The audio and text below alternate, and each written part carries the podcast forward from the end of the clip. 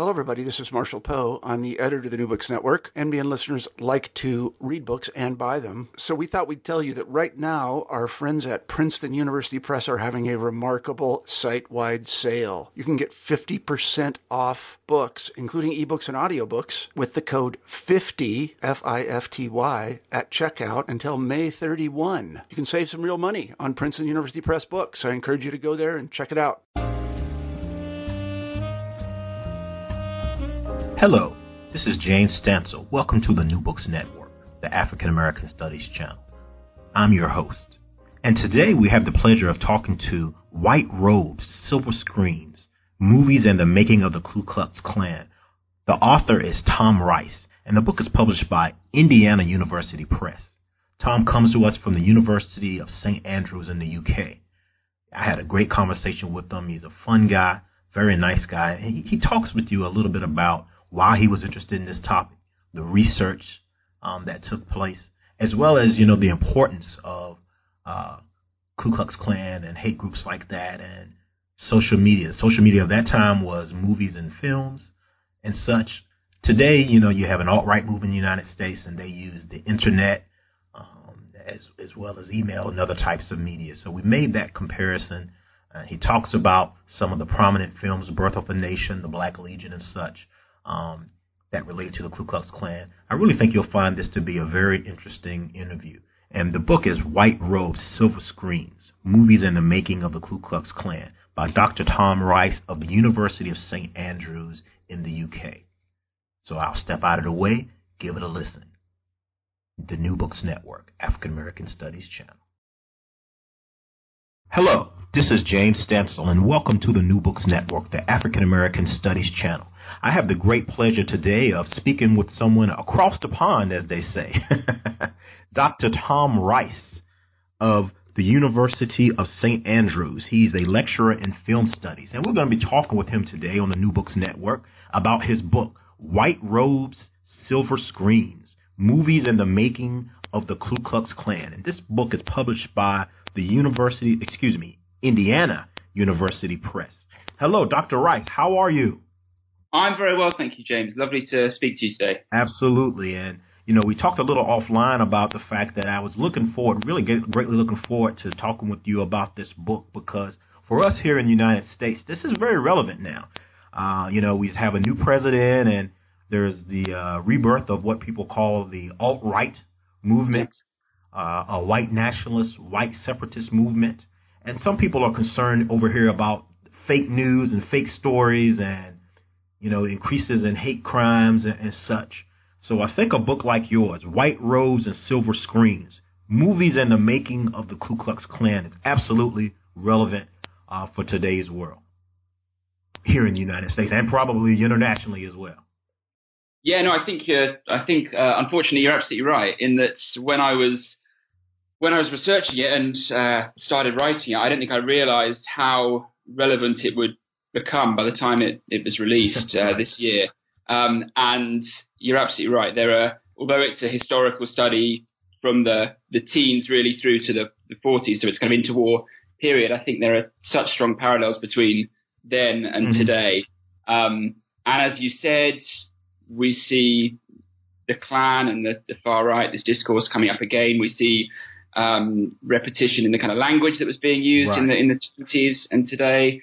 Um, we see discussions about the Klan itself, the way that um, uh, there've been, you know, there was a Hillary Clinton campaign video which was uh, directly linking Trump to the Klan and these yes. kinds of things. There were there were clear attempts to to use the Klan as well in these discussions, um, and also I just think in the way that, as my book argues, the ways in which the Klan were using the media in in the 20s. We see right. we see parallels between then and now in the kind of the use of media. Mm-hmm. The actual media forms may change, but I think there are um, strong parallels in in the kind of the devices they're using, the language that's being used, mm-hmm. um, and I think that's one of the, the, kind of parallels we can we can draw out from the book.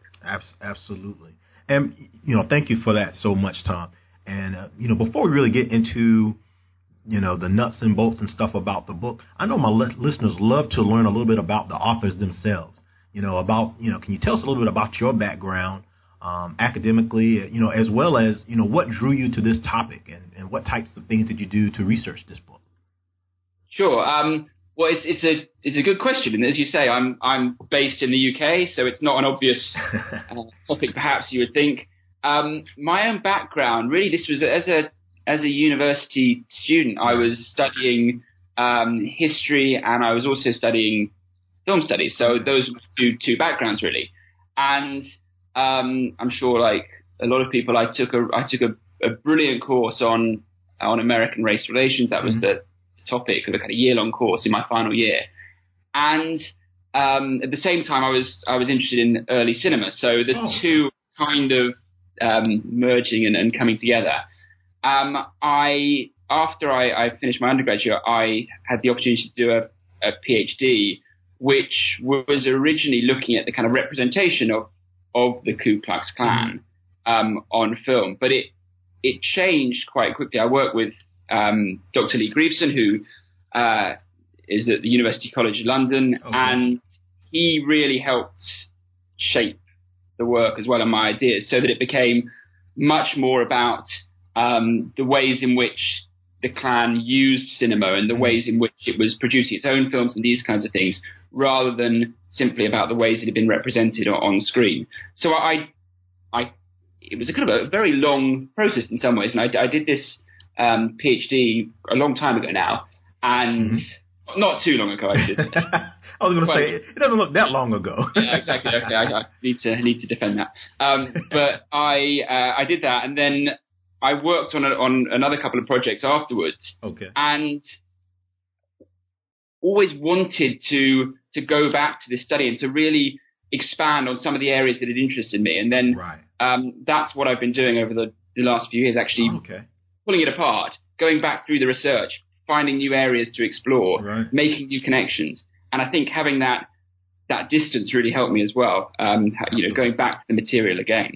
Um, but in terms of my actual, you mentioned there about how I uh, research this as well, and it as you'll probably, you know, as you can see from the the notes and the bibliography, it right. was a lot of there was quite a lot of travel. So it was, you know, I, I spent a fair amount of time in in the states, in Indiana and Ohio and New York and Washington and, and further afield, and but also I was incredibly fortunate that um, there were lots of very generous libraries and archivists and things who answered my my questions, and also I guess in the last few years we've seen um, an increase in you know digitized materials and things like right. this as well It means that uh, the ways in which we research is changing as well. So um, I was fortunate there, but it was quite a it's, it's been it's been quite a long process in that way, going back to the material again, I suppose. Mm-hmm. But you know, like you said, sometimes it's good to have a bit of distance or you know professional distance and not try to do it all at one time because as you get older and you mature, you develop new skills. Um, you know, you can come back and approach that a topic again and, and find some new, you know, ways to look at it or some different ways to do it. So for those of you out there who are interested in becoming researchers like Dr. Rice or, you know, one of your favorite scholars you've heard here on the New Books Network, you know, listen to some of these tips and things that he's sharing. Thank you for sharing that, Dr. Rice. Yeah, no, I think I think it is a um, it's a it's a good point because you do also uh, sometimes get very attached to right. an idea or a sentence or whatever it is, and I think that's never going. You know that that is that that's the center of the book, and then when you look back on it later on with a bit of distance, you think, oh no, that doesn't work. That doesn't, you know, and and it's, it's easier to get rid of it. So yeah, e- editing is always always the key part, and uh, uh, you know, I I tend to write and then spend a lot of time over the editing as well. Right. right. And, uh, and we're here on the New Books Network, the African American Studies channel. I'm your host, James Stansel, and I'm here today with Dr. Tom Rice at the University of St. Andrews in the UK. He is a lecturer in film studies, and we're talking about his book, White Robes, Silver Screens, Movies and the Making of the Ku Klux Klan. Movies and the Making of the Ku Klux Klan. And this is a book that's published by Indiana University Press. And it's really interesting you know, that it's Indiana University Press, considering the connection between the state of Indiana and the Ku Klux Klan. Absolutely. I mean, that was that was a conscious decision.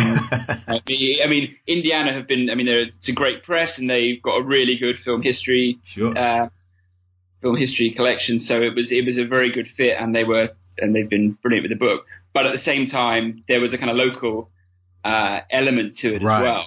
Um, as you say, a lot of this history is in the Midwest, and um, you know, I, I, take examples of films that were produced by Klan groups in Indiana. Mm-hmm. I use examples of particular cinemas in Indiana that were owned by Klansmen. So I, I take specific examples from that area. So um, yeah, it, it it felt like a. Um, I mean, I I'm not sure I sold it to them quite in that way, but I think uh, there is a there is a local um, element to it as well, um, as well as the fact that it was a, they were you know great great with the book. So yeah, yeah, absolutely. I mean, this book has a, a, great cover, and um, I mean, and I, I definitely feel like it's something that's accessible to you know not just scholarly types or the academic, but the average person. You know, a person who's interested in film.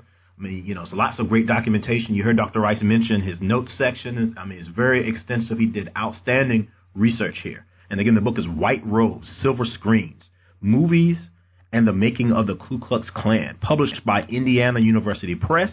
And I'm here on the New Books Network, the African American Studies channel. I'm James Stansel. I'm here with Dr. Tom Rice of the University of St. Andrews in the in the UK. So if you hear someone who sounds maybe a little different than what you've been hearing on the New Books Network, you you still tune into the right place. because Dr. Uh, Rice is from the UK, but his book and his topic is about um, you know film studies and history of the the Ku Klux Klan. And so I guess at this point, Dr. Rice, we should probably get into a little bit about uh, some of what you consider them your major points or your major findings in your book, sure. if you could share with us.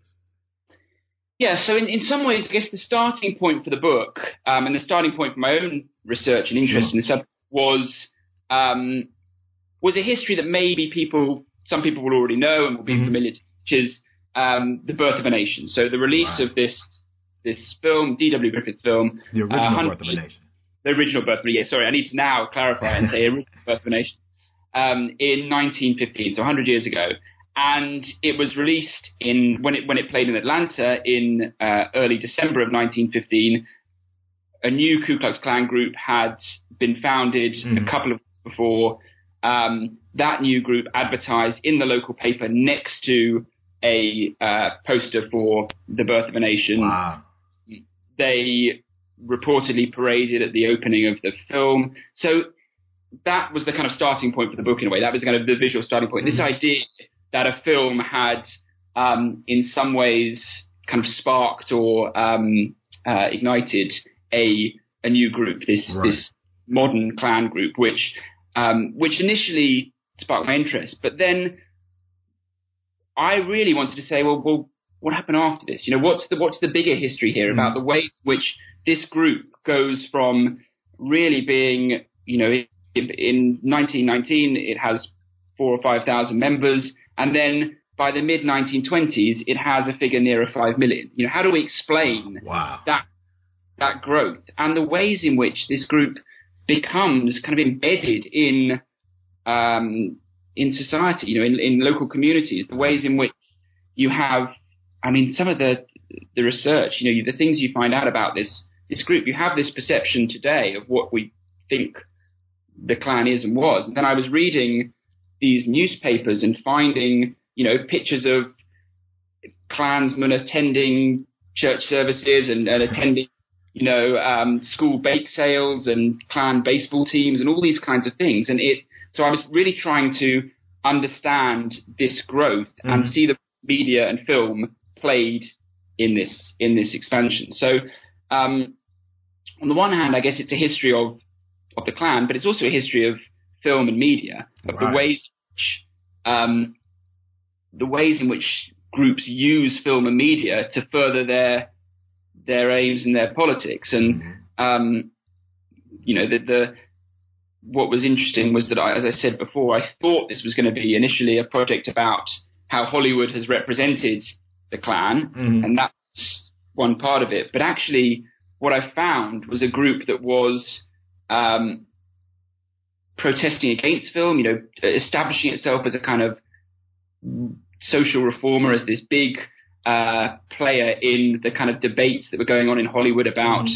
um, about censorship and all these kinds of things. Mm. Also, as a producer of film, as an exhibitor of film. Mm. Uh, so I became interested in the kind of the wider ways in which it used film and media. The fact that it had, you know, lots of newspapers, that it radio shows, it put on big public events, it had this kind of this kind of big network of, of media performance that I was that I was interested in. So that um, that's kind of the direction that the the uh, the book took there. I think was mm. was this wider use of media by um, by this group by the return of you know the, the developing Klan at that time.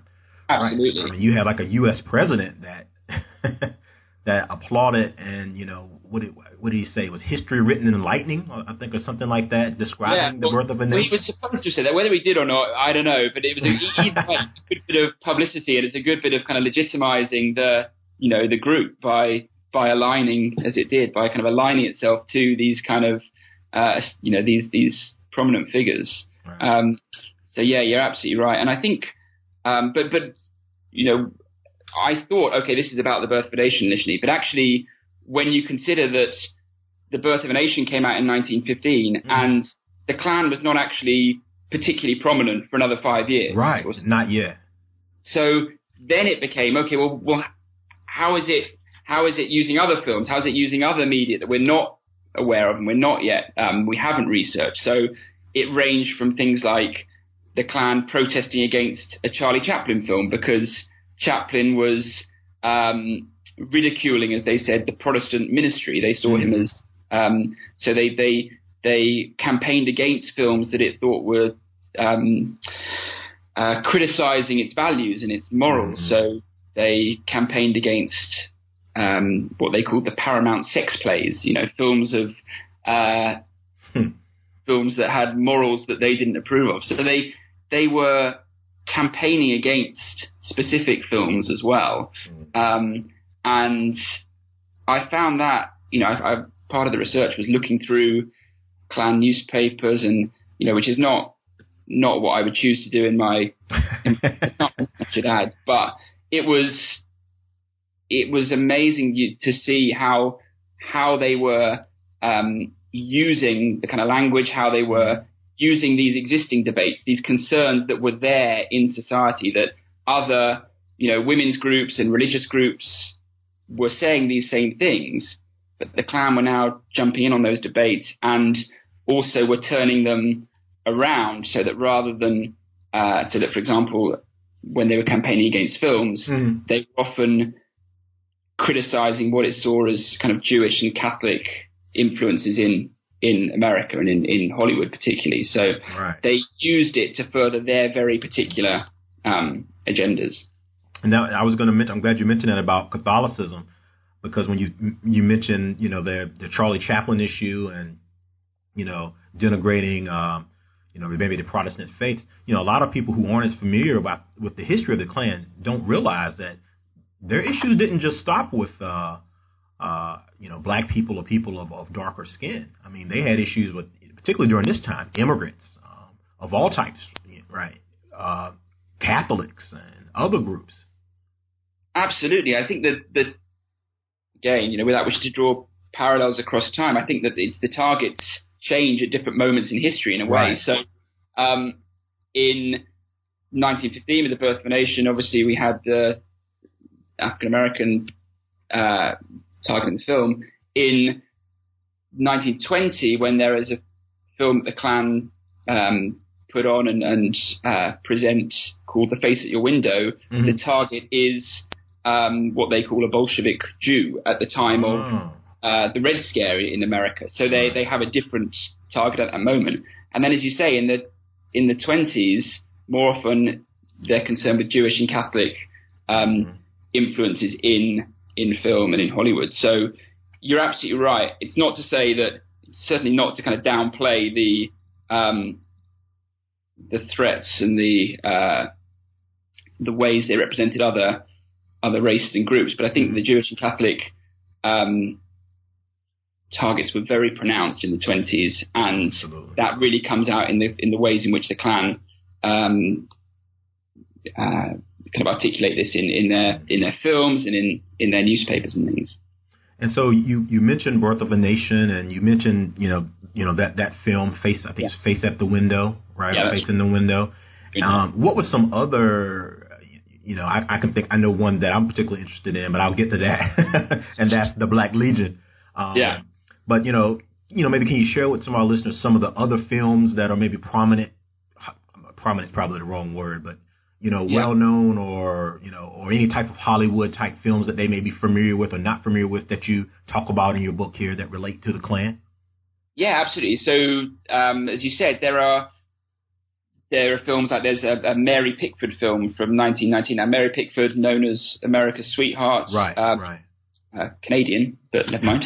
um, but but she uh, she was in a film called Heart of the Hills where okay. she dresses up she plays a Night Rider. She's effectively dressed in in um, in robes, and mm-hmm. and um, that was in 1919. So in the book, I talk about the ways in which the image is used in other films, and the ways in which, um, even though the Klan itself may not be uh, it may not be described as the Klan on screen, right.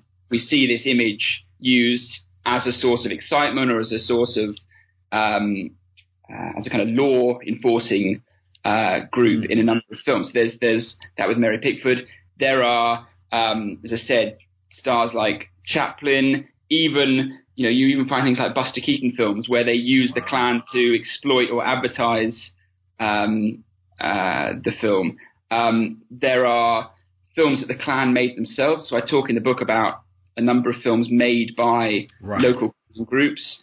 Um, there's one called The Toll of Justice, um, which uh, there is a um, a copy that the, it, does still exist. I mean, I wouldn't um, I wouldn't seek it out, but but it's it's an example. It was very useful for me as a researcher because sure, sure. Um, not only in in many cases I was writing about films that no longer exist, so you're having to to piece this together oh, from right, right. from you know publicity materials or posters or uh, other documents that you might have. But the Toll of Justice, we do have a there is a version of the film around as well. Uh, there were other films like there was one called The Traitor Within, um, mm. The Mysterious Eyes of the Ku Klux Klan. You get an idea just from the title, right, of what they're um, what they're doing. And then, as you say, into the the 30s, um, in, in the 20s, I think often the Klan is not as directly addressed. I mean, okay. maybe that's because, as I argue, partly because it is very prominent. It's very topical, right. and exhibitors are keen to exploit that. Exhibitors are keen mm. to uh, make a connection, but producers with censorship and things like that often either avoid the topic or present it in a slightly different way. So, mm. for example, there are some uh, films which do feature the Klan, but rather than the Klan targeting um, racial or religious targets, mm. instead the Klan has to target um, for example, the owner of a, a drinking establishment or something like this. Okay. And one of the effects of that is that actually you present a, a kind of a group that is in some ways um, uh, seen to be kind of law enforcing or, or moral, right. which is so the fact that you can't represent the targets creates that that issue. Um, into the 30s, you mentioned Black Legion there, right. which is a it's it's it's a good example because that's a Humphrey Bogart film, right? And one of his early ones, and um, it doesn't actually. It's, it's, officially not the the Klan on screen. Right. The Klan the Klan sued Warner Brothers um, because they said that they sued them for one hundred and twelve thousand dollars because they said that uh, the Warners had used their patented insignia in in mm. the film. Um, they lost the case, but it was a, in some ways, it's a, um, it's a typical move by the Klan at that time in that it was gaining publicity. It was mm-hmm. exploiting the popular interest in film in Hollywood, and it also shows how conscious the Klan was about its image. You know how okay. actually the image was incredibly important, and that image was created and popularized through film, really. So the ways in which the fiery cross, the costume, right, uh, right, which is how it made most of its money as well. You know, was was through the membership and sales mm. of these mm. images with this costume. How how important that image was for for the group, um, and that's another way in which in which uh, film is incredibly important in this mm. period. I actually own a DVD copy of the Black Legion. Do you? Okay. Yeah, I you know, in doing some research um, on uh, the Ku Klux Klan, you know, for history classes, I came across this, you know, because yeah. it was you know Humphrey Bogart, you know, and yeah, and you know I'm familiar with the story that you said, you know, about them not really naming the the Ku Klux Klan in the movie, but it was pretty obvious, um, you know, who yeah. um, they were talking about, and so I always found that film, uh, you know, quite fascinating for that reason and you know, and I'm familiar, of course, with the birth of the na- of a nation. I think you know many people are familiar with that. They may not be as familiar with Black Legion, um, but they probably can look it up now. Now that we've talked about it a little bit, because, absolutely. And I think yeah. it's an interesting film also because it's a it's a moment when the Klan has, in many ways, you know, it's it's fallen from influence and uh, its membership is a tiny proportion of what it was in the 20s. Right. So you have a number of films in the late 30s that now start to critique the Klan and show the Klan as a you know corrupt, violent force, right. as as un-American. Whereas uh, in the 20s, that debate and discussion is still going on um, through these films. So there's a, a sense in which those films also allow us to see the kind of end of this period and the ways in which the Klan fade. Gone with the Wind's another one, of course, where right. uh, you know, the Klan are in the book, but they're not in the film, and or they're not directly mentioned in the film. And Klan newspapers complained about this and, and presented this as a um, as a Jewish distortion of history. That's how they they phrased this in mm. the in papers. But they also tried to they reportedly um, offered to uh, parade at the premiere of the film. So, mm. which unsurprisingly was turned down. But there was this right. Again, we've got this idea of the ways in which the group was trying to use film, was trying to exploit the media and the kind of inherent interest in the subject, the image, the performance, those kinds of things um, across this time. And I'm here with Dr. Tom Rice of the University of St. Andrews in the UK. He's a lecturer in film studies, and we're talking about his book, this is a book published by Indiana University Press. I definitely recommend it. It's called White Robes, Silver Screens Movies and the Making of the Ku Klux Klan. So if you're a person, if you're interested in film history, film studies, or if you're interested in like the Jim Crow era, segre- you know, segregation, uh, and how those uh, different subject areas kind of cross each other, this is a this is a good book um, for you. And um, I know we're getting a little short of time, but I definitely wanted you to talk about, uh, you know, uh, uh, maybe a few more films that people may be familiar with uh, from the book. Sure. So, um, or not well, familiar with. no, exactly. Or not, yeah, or not familiar.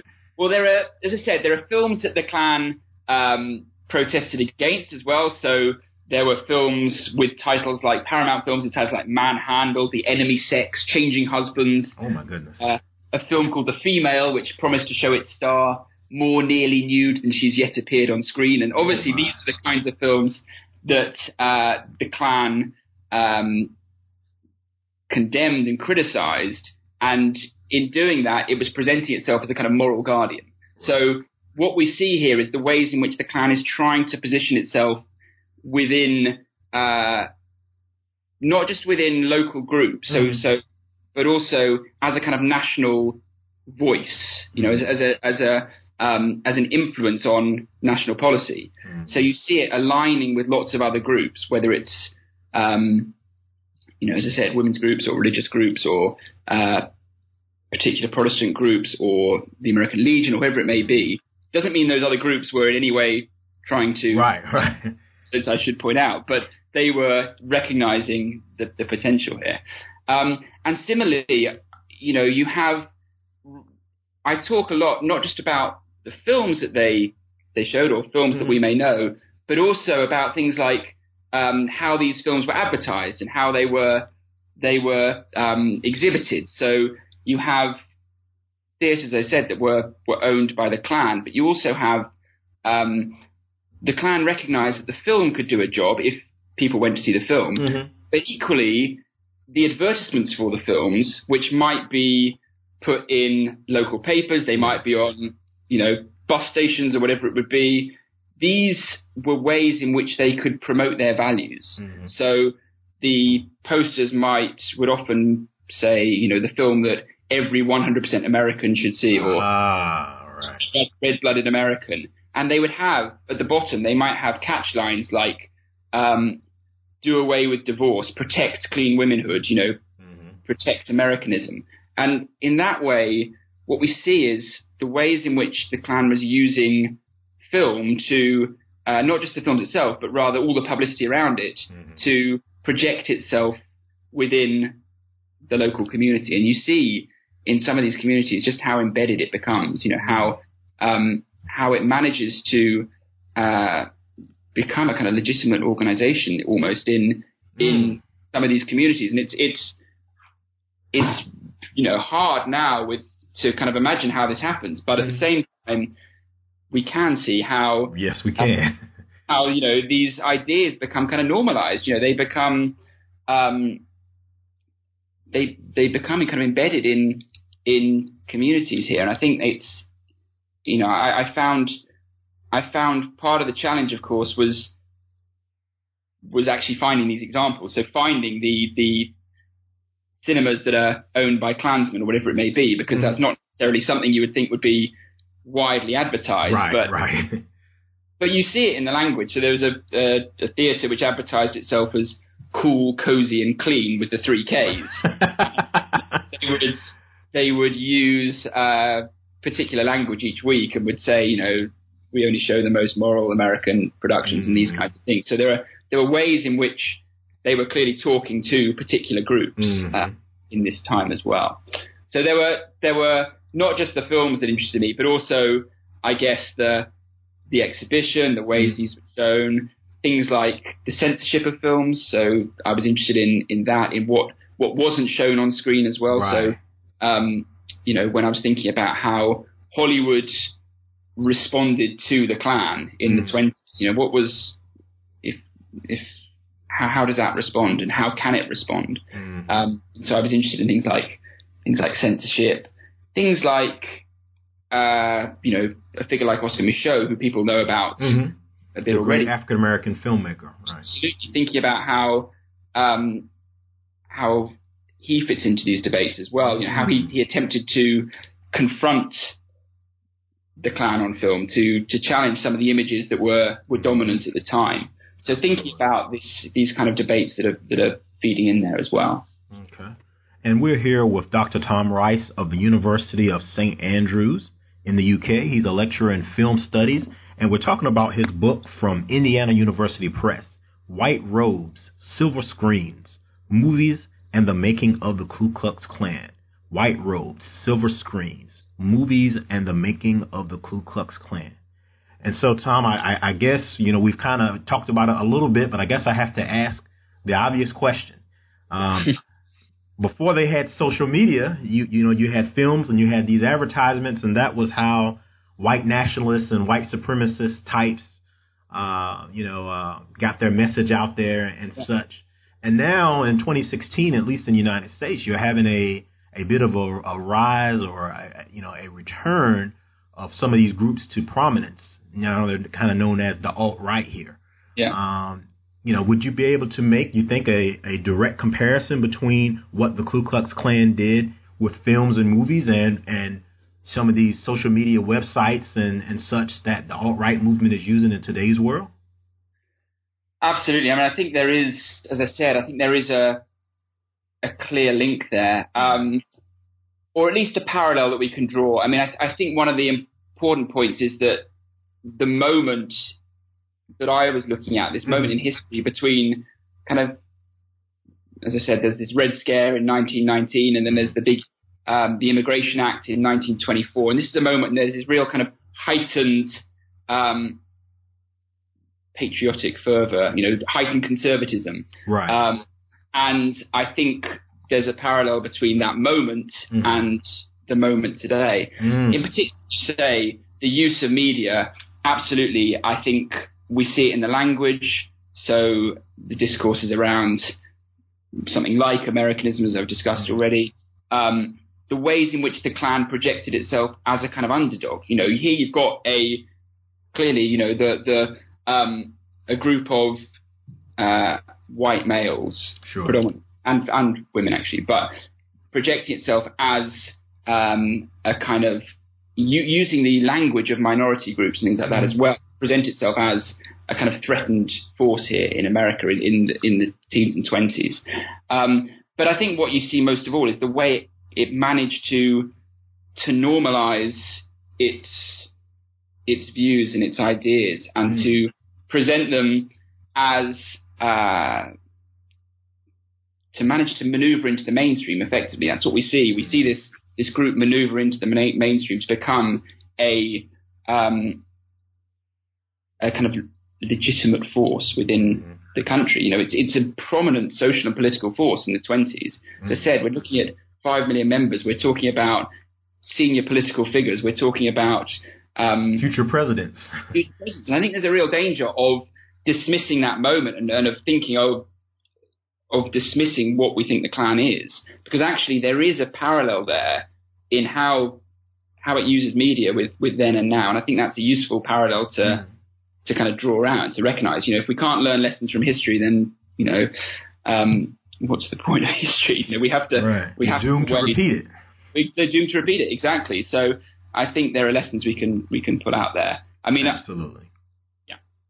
And so, yeah, we're here, White Robes, Silver Screens. We're here with Dr. Tom Rice of the University of St. Andrews in the UK and his book, White Robes, Silver Screens, Movies and the Making of the Ku Klux Klan. It's published by Indiana University Press. And Dr. Rice, thank you so much for taking time with us uh, to talk about your book. You know, I feel like I could talk with you all evening, but I know it's uh, it's late in the evening for you, and you want to you got to get home and get to your your family and friends and, and relax after a long day at work, right? yeah, that's true. Exactly. I know. I better get back eventually. I've got two kids who are waiting for me at home, so uh, can't stay here forever. I know, as tempting as it would be. Yeah. Absolutely. So yeah, definitely uh, tell them uh, their their new friend James said hello from Houston, Texas. They will be very impressed with that. They will like that. And uh, and apologize for me in advance for keeping Dad from uh, getting home to them.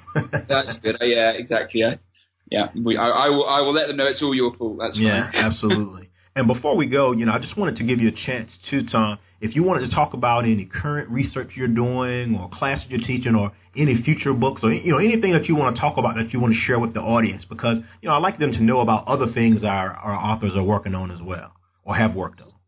Great, thank you. Um, well, actually, I'm working on a another book at the moment, which Okay. is um, uh, in the kind of writing stages, and that's on. Um, I'm looking at the British Empire now, so I am I am moving. Uh, I'm, I'm moving out of the states to uh, looking at the British Empire, and looking at the ways in which uh, the British government used film during the the kind of 30s, 40s, 50s. so at the end of the British Empire, the ways in which uh, the government used film to try and, uh, in some ways, kind of create these British citizens all around the world. So Ah, looking at how it used film in in Africa, in the Caribbean, in Malaysia, Mhm. and other parts of the British Empire. So in some ways, there are quite close parallels with what I was doing in in in the White Robe Silver Screens. In that Mhm. interest is in the kind of ways in which film is is used by governments or political groups to kind of Sure, sure. further their their aims and their goals, um, and in some ways to to kind of promote a model of citizenship and to bring a group together. Okay. Um, so that's the project I'm working on at the minute. It is, uh, I'm yeah, I'm in the writing process. so uh, my head is somewhere there and, and here as well. So uh, Absolutely. Uh, yeah, but I'm hoping that will be I will finish that you know by the end of next year and uh, and then who knows exactly. So I uh, but I I did work, um I I did work for a few years after I um in between on this project I worked uh, on a project on colonial film at the British Film Institute in Oh, okay. uh, BFI. yeah BFI absolutely in in the UK. And for that, we produced a website where we made lots of these films available around the world. Wow. I know we get, um, you know, I've had lots of comment, nice comments from people in the States who have been able to see these films and, and read my work through that in a way that obviously, uh, you know, now we're able to to present this material in in more interesting ways. So it's great that those films are um, more widely available and, and uh, people are able to to view them and to read the scholarship alongside alongside the films. I know they're used in in teaching things like that. So yeah, that sounds that awesome. Was, that was a really fun project to work on because, as you mentioned earlier, I think one of the um, one of the nice things with any bits of work we do is mm-hmm. being able to get to a wider audience and not just see it as you know a piece of scholarship or something right. that is exclusively for you know people in universities or whatever. I absolutely think these are these are histories and stories that are of interest and I hope of relevance to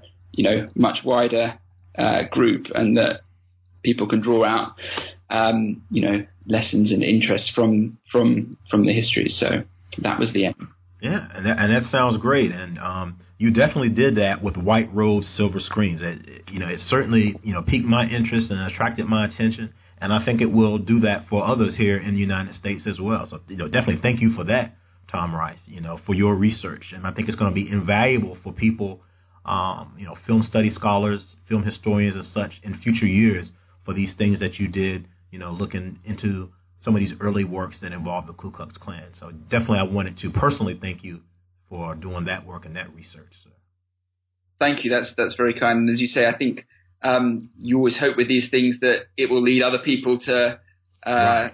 you know, to do their own work and to, to you know challenge it and to uh, come up with new research as well. So I, I, hope that it leads to you know more discussion and, and debate and brings brings the issue forward again. So yeah, thank you. So do you think you'll ever maybe I guess sequel is the wrong thing to say for for a book, but maybe look at the Ku Klux Klan in films in you know in more recent years or more recent times because they've they've definitely been portrayed in the in the last five or ten years with some of these slavery era films.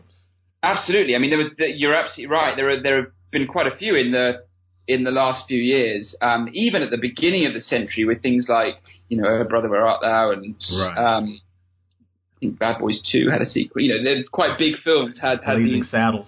exactly, yeah, exactly these kind of moments in as well. So um, I, I, I might. I mean, I, I probably wouldn't. The prospect of a sequel doesn't, uh, you know, doesn't fill me. I don't don't don't plan on making this a trilogy. But um, uh, I think in some ways the maybe the aspect that interests me most is uh, this kind of use of media. So maybe thinking thinking beyond just film and thinking as as you mentioned, in, right. uh, you know, very astutely in your in your question earlier about um, the ways in which social media works today and things like this as well. And so I, I there are interesting areas that I would I would you know I might work in on there. Um, at the same time, it, it is uh, you know I'm I'm okay with having a break from researching the Klan for a bit. Yeah, yeah. You had to you had to sacrifice yourself a little bit to help others. I'm sure that wasn't your favorite topic to. Uh, yeah, I mean, it was always intriguing. That's the thing. I mean, you know, it's it, it, I think it's a subject that people have an awareness of already, which was what kind of excited me about it. Was right. that you mentioned the topic and people have ideas already. They, you know, they they um, they know bits about it. Mm. So mm-hmm that is great as a researcher because you you then have the challenge of mm-hmm. um, you know of working with a topic that people have very strong feelings about You've already. Got their attention. Exactly. So that that was um, so yeah that, that was a, a that's a, a, nice starting point for a topic I think. Absolutely, and, and, I would love to get you back on the New Books Network when you complete your next book. Um, so you know we can talk about that in the, in the future. My audience, great. Yeah, we love we love to. Uh, hear about that one as well. And you know, audience, we're going to let Dr. Rice go get to his kids. I don't want I don't want to hold him any longer. So thank you so much, Dr. Rice, for your, your time. And I'm here with Tom Rice, White Robes, Silver Screens, Movies and the Making of the Ku Klux Klan. This book is published by Indiana University Press. And definitely, if you're interested in film history, about the Ku Klux Klan race relations in the 20th century, definitely check this book out. And so, on that note, Tom, if you can say goodbye to the audience for me, and we'll be done for today. Great. Okay. Well, thanks, James. Thanks anyone for listening, and uh, really lovely to speak to you today. Absolutely. And on that note, I'll see you next time on the New Books Network, the African American Studies channel. I'm your host, James Stansel. Take care. Okay, we're back, and this is James Stansel, the host of the African American Studies channel on the New Books Network. And I hope you enjoyed that interview with Dr. Tom Rice of the University of St. Andrews in the United Kingdom, the UK. His book, White Robes, Silver Screens, Movies and the Making of a Ku Klux Klan. Great film scholar. He did great research on this book. I hope you enjoyed that interview, and I hope you'll check out his book. You know, there's not many books about the Ku Klux Klan and their film history, and he did a really good job in his research. So, on that note, take care, and I'll see you next time on the African American Studies channel of the New Books Network. I'm your host, James Stansel. Take care.